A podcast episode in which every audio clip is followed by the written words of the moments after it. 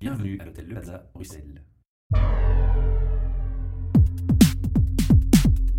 podcast. Een goedemiddag allemaal, welkom bij een nieuwe opname van de, eh, ja, momenteel zou ik zeggen eh, HR Voices and Visions, maar binnenkort dus HR Meetup. Live vanuit het Plaza Hotel hier in Brussel, waar wij ook elke maand te gast zijn. Nu, eh, ik heb mijn, mijn co-collega hier naast mij zitten, eh, die, die ook gaat meedoen, eh, Marjolein. Hallo iedereen. En dan hebben we natuurlijk een, een eh, VIP-gast vandaag, eh, maar ik ga hem zelf even laten voorstellen. Goedemiddag, ik ben Fons Lawag, gedelegeerd bestuurder van de VDAB. De VDAB is de Vlaamse Dienst voor Arbeidsbemiddeling en Beroepsopleiding en is zodanig bevoegd voor het Vlaams arbeidsmarktbeleid. Nu ja, natuurlijk, eh, ik denk dat de mensen eh, thuis ook onmiddellijk denken van, ah maar ja, de VDAB, ik ga daar werk gaan zoeken eigenlijk. Hè. Dus eh dus eigenlijk de, de grootste databank van, van alle vacatures, denk ik dan, nee? Ja, we hebben sinds uh, een aantal jaren onze samenwerking met de andere actoren op de arbeidsmarkt opgezet. Vandaag hebben we een samenwerking bij, bij, bijvoorbeeld bij bijna alle uitzendkantoren, met outplacementkantoren, met grote bedrijven, met uh, met vacature, met Jobad, waardoor dat we eigenlijk een heel goed zicht hebben op de vacatures op de Vlaamse arbeidsmarkt. En van daaruit eigenlijk ook uh, niet alleen mensen aan een job kunnen helpen en bedrijven aan werknemers, maar ook heel wat beleidsinformatie hebben over de werking van de Vlaamse arbeidsmarkt. Ja, beleidsinformatie. Ik heb gezien, dus de, er is nu een, een, een, artikel die komt over de métier en pénurie. Ja. Um, ik, had, ja, ik weet niet, zou je daar iets meer kunnen zeggen? Ik heb gehoord over die nieuwe métiers, over bijvoorbeeld het marketing van de mensen op het uh, internet of... Uh, um, ja, Manpower heeft een studie uitgebracht over uh, welke nieuwe beroepen zich gaan vormen in de toekomst op de arbeidsmarkt. Ik denk uh, dat inderdaad die arbeidsmarkt constant in evolutie is.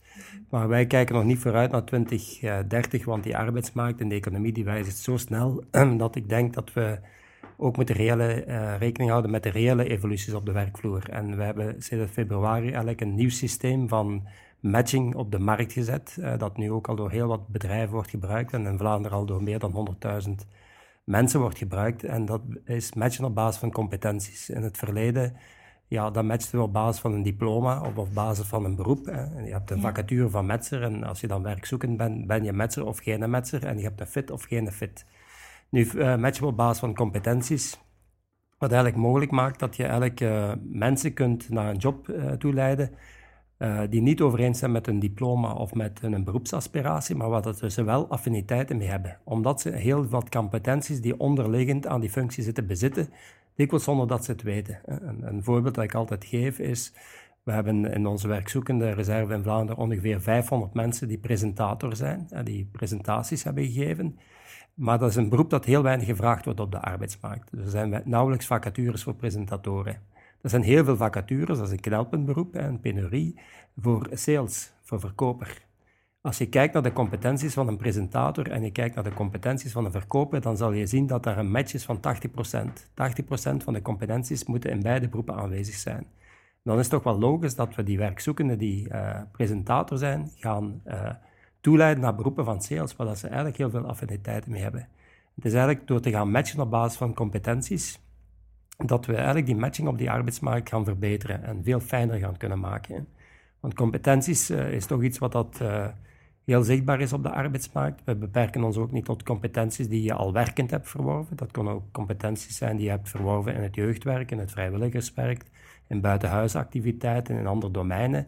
Op basis van die rijkdom van competenties proberen we mensen eigenlijk nieuwe jobaspiraties aan te bieden. Ja, dat is natuurlijk wel behoorlijk uh, innovatief als we kijken naar, naar uh, de, ja, laten we zeggen, de, de markt zoals die vandaag ligt. Omdat er toch nog altijd van principe uit, allee, toch van, van uh, het, het oudbollige principe uitgaan wordt ja. dat een bepaald diploma nodig ja. is. Dus uh, ik neem aan dat dat voor jullie eigenlijk een, een, volledig nieuw standpunt is dat jullie innemen naar echte competenties, naar de evolutie van de markt toe. Dat is inderdaad een nieuwe invalshoek. We zijn daar ook eigenlijk trekker van Europa. Gans Europa kijkt of dat we daarin gaan slagen. We hebben samenwerkingsverbanden met alle andere Europese bemiddelingsdiensten die, uh, en die samenwerking staat van als wij dit systeem echt kunnen lukken, dat zij dat gaan overnemen.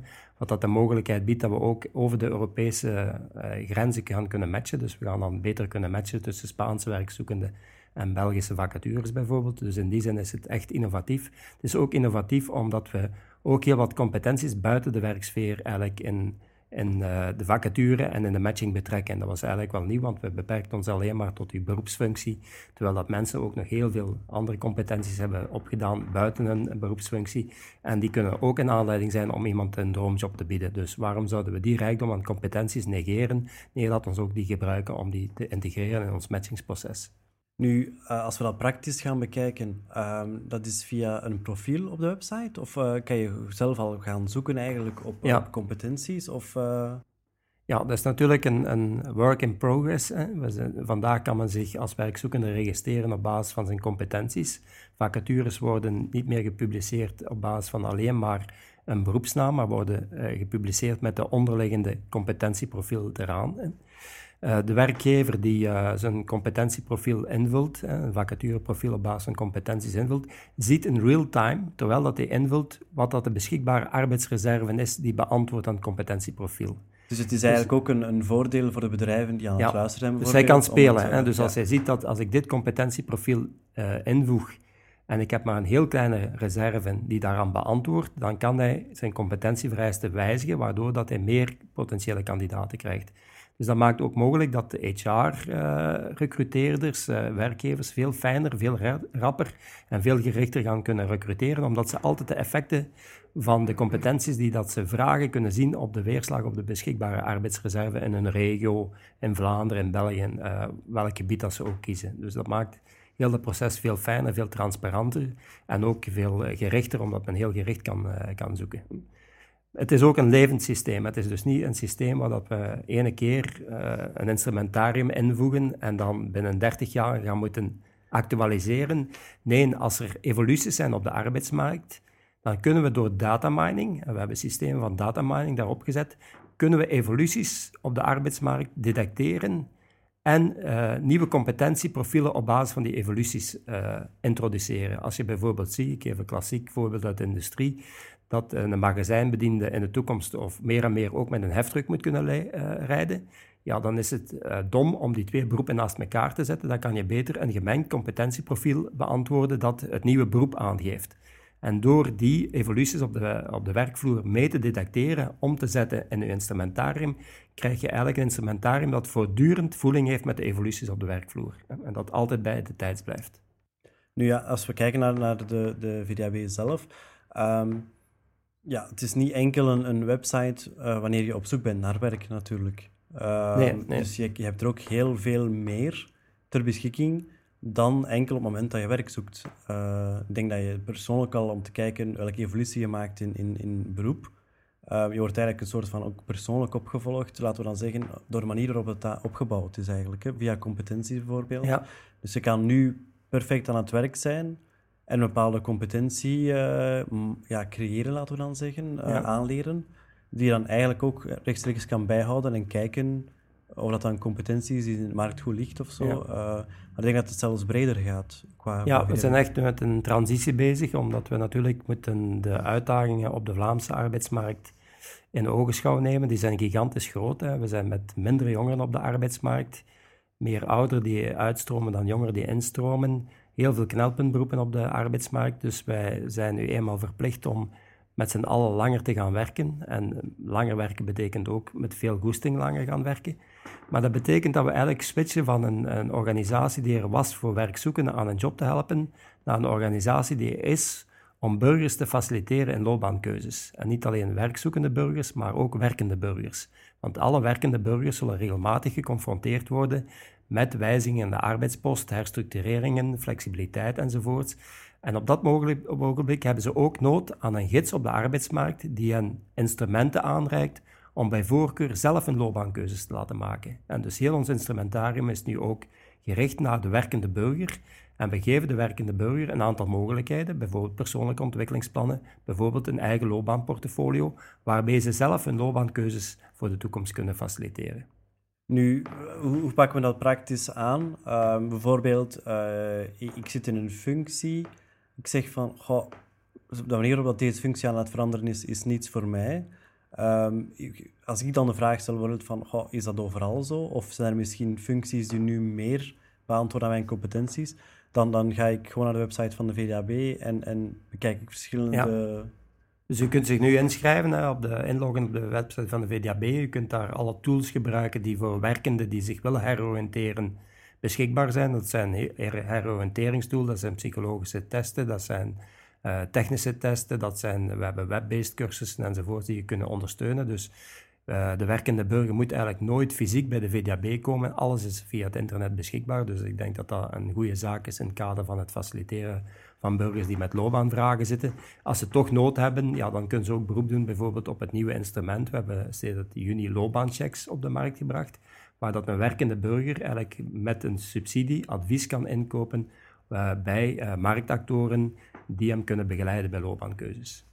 Nu ja, er zijn natuurlijk ook de, de opleidingen van de VDAB zelf. Um, ja, is je hebt ook natuurlijk de, de, gewone opleidingen voor iemand die werkzoekend is, maar dat verandert nu ook voor, voor de werkende burgers, denk ik dan. Er zijn ook bepaalde opleidingen van mensen die al aan het werken zijn? Of, uh... Ja, we hebben onze uh, web-based cursussen. We, hebben eigenlijk, uh, we zijn de grootste organisatie qua webcursussen, dus die staan beschikbaar gratis voor alle werkenden. Dus die kunnen daar beroep doen. En onze opleidingen zelf we hebben opleidingen voor werkzoekenden, we hebben opleidingen voor werknemers en we hebben ook opleidingen, dat is weinig geweten, voor leerlingen uit het secundair onderwijs. Omdat we toch zien dat uh, wij soms betere infrastructuur hebben, betere machines. Onze context is geen schoolcontext, maar is eigenlijk lijkt meer op een bedrijf dan op een school.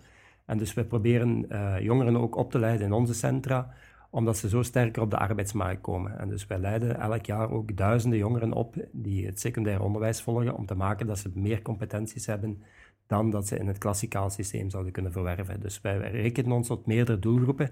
Dat heeft natuurlijk te maken met wat ik daar straks gezegd heb. Wij kunnen op de arbeidsmarkt geen enkel hand of de hoofd negeren. We hebben iedereen nodig.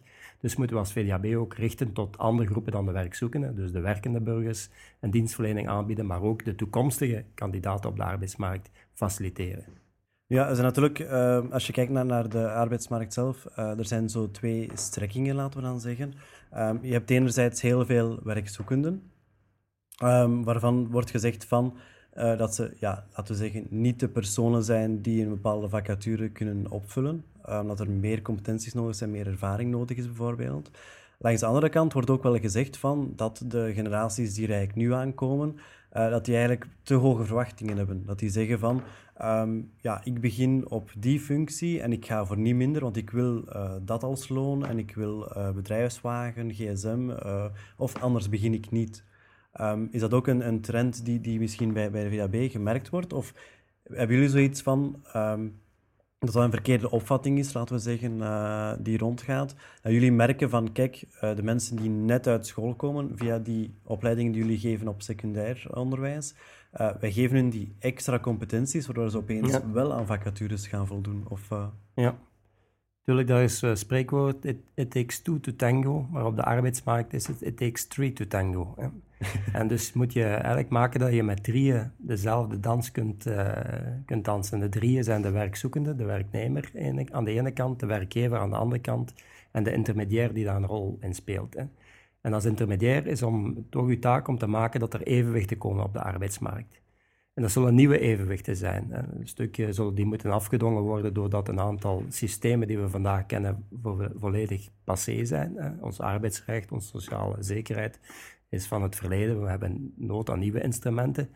Maar we moeten ook rekening houden met het feit, en dat is vooral een les voor de werkgevers, dat de jongeren die op de arbeidsmarkt komen in de toekomst de sterkste partij zijn op de arbeidsmarkt. We hebben nog niet zo lang geleden een omgekeerde jobbeurs gehouden om dat te illustreren. De werkzoekenden zaten achter de tafels en de bedrijven moesten zich komen presenteren. Dat is het beeld van de arbeidsmarkt in Vlaanderen morgen. Er zijn minder jongeren, dus die jongeren zijn sterker op de arbeidsmarkt. Natuurlijk, die jongeren uh, moeten wel rekening houden met het feit dat die sterke positie, dat ze die mogen uitspelen, maar dat die niet zo mag worden uitgespeeld dat die bedrijven de hoge loonkosten ja, gaan voilà. moeten uh, genereren om een uh, productieactiviteit dus, dus hier te houden. Wisselwerking, er is een wisselwerking moet, nodig, maar de wisselwerking is nu omgekeerd. Ja. Waar dat ze nu vertrekt vanuit de sterke positie van de werkgever, zal ze in de toekomst vertrekken vanuit de sterke positie van de werknemer. Op zichzelf vind ik dat een goede evolutie, als men tenminste ervoor zorgt dat er uh, compensatiemechanismes zijn die evenwicht tot stand brengen. Dus ze moeten ook wel natuurlijk realistisch blijven. Ze moeten realistisch blijven, ja. ja, ja, ja. nu ja, jullie doen daar ook loopbaanbegeleiding voor. Ehm, merken jullie zelf ook van, van mits, een, laten we zeggen, een aantal tussenkomsten van, van jullie uit, Ehm, dat toch die verwachtingen een beetje kunnen gedemperd worden, waardoor dat er meer arbeidsplaatsen opgevuld worden? Of, Ja, we werken daar vooral in, in het activeren van 50 en 55-plussers zijn. Dat is eigenlijk wel de grootste groep op de arbeidsmarkt die het moeilijkst aan het werk komen. Daar heb je natuurlijk heel veel hogescholen die op de arbeidsmarkt komen, ook mensen uit knelpuntberoepen, maar die door het systeem van loonopbouw natuurlijk een, een, een, laatst een heel hoog loon hebben die een nieuwe job kunnen aanwerven, maar die moeten dan gaan negociëren over het loonniveau met de werkgever. Hè. En daar komt het inderdaad op neer voor de bemiddelaar om te maken dat een aantal vooroordelen doorprikt worden. Vooroordelen die kleven op oudere werknemers, die dikwijls even inzetbaar zijn, even mobiel, even flexibel, even heel veel ervaring hebben ten opzichte van die werkgevers die vooroordelen uh, doorprikken, maar ook ten aanzien van de werknemer zeggen dat bepaalde loonsverwachtingen irrealistisch zijn. En dat als men die loonverwachtingen blijft koesteren, dat men nooit die job gaat vinden. Ja, het is natuurlijk, want we zouden het bijna vergeten, maar, maar uh, de focus ligt vooral van bij de jongeren dit, de jongeren dat. Maar we hebben effectief ook uh, een, het probleem eigenlijk uh, voor de 50-plussers op dat vlak. maar bij jullie kan eigenlijk dus iedereen gewoon terecht voor de begeleiding, of je nu pas gaat beginnen of je eigenlijk al een hele carrière achter de rug hebt. Daar komt ja, op we richten ons tot alle werkzoekenden, zei het, dat we vooral aandacht besteden aan de 50-plussers, omdat dat een structurele probleem is op de arbeidsmarkt.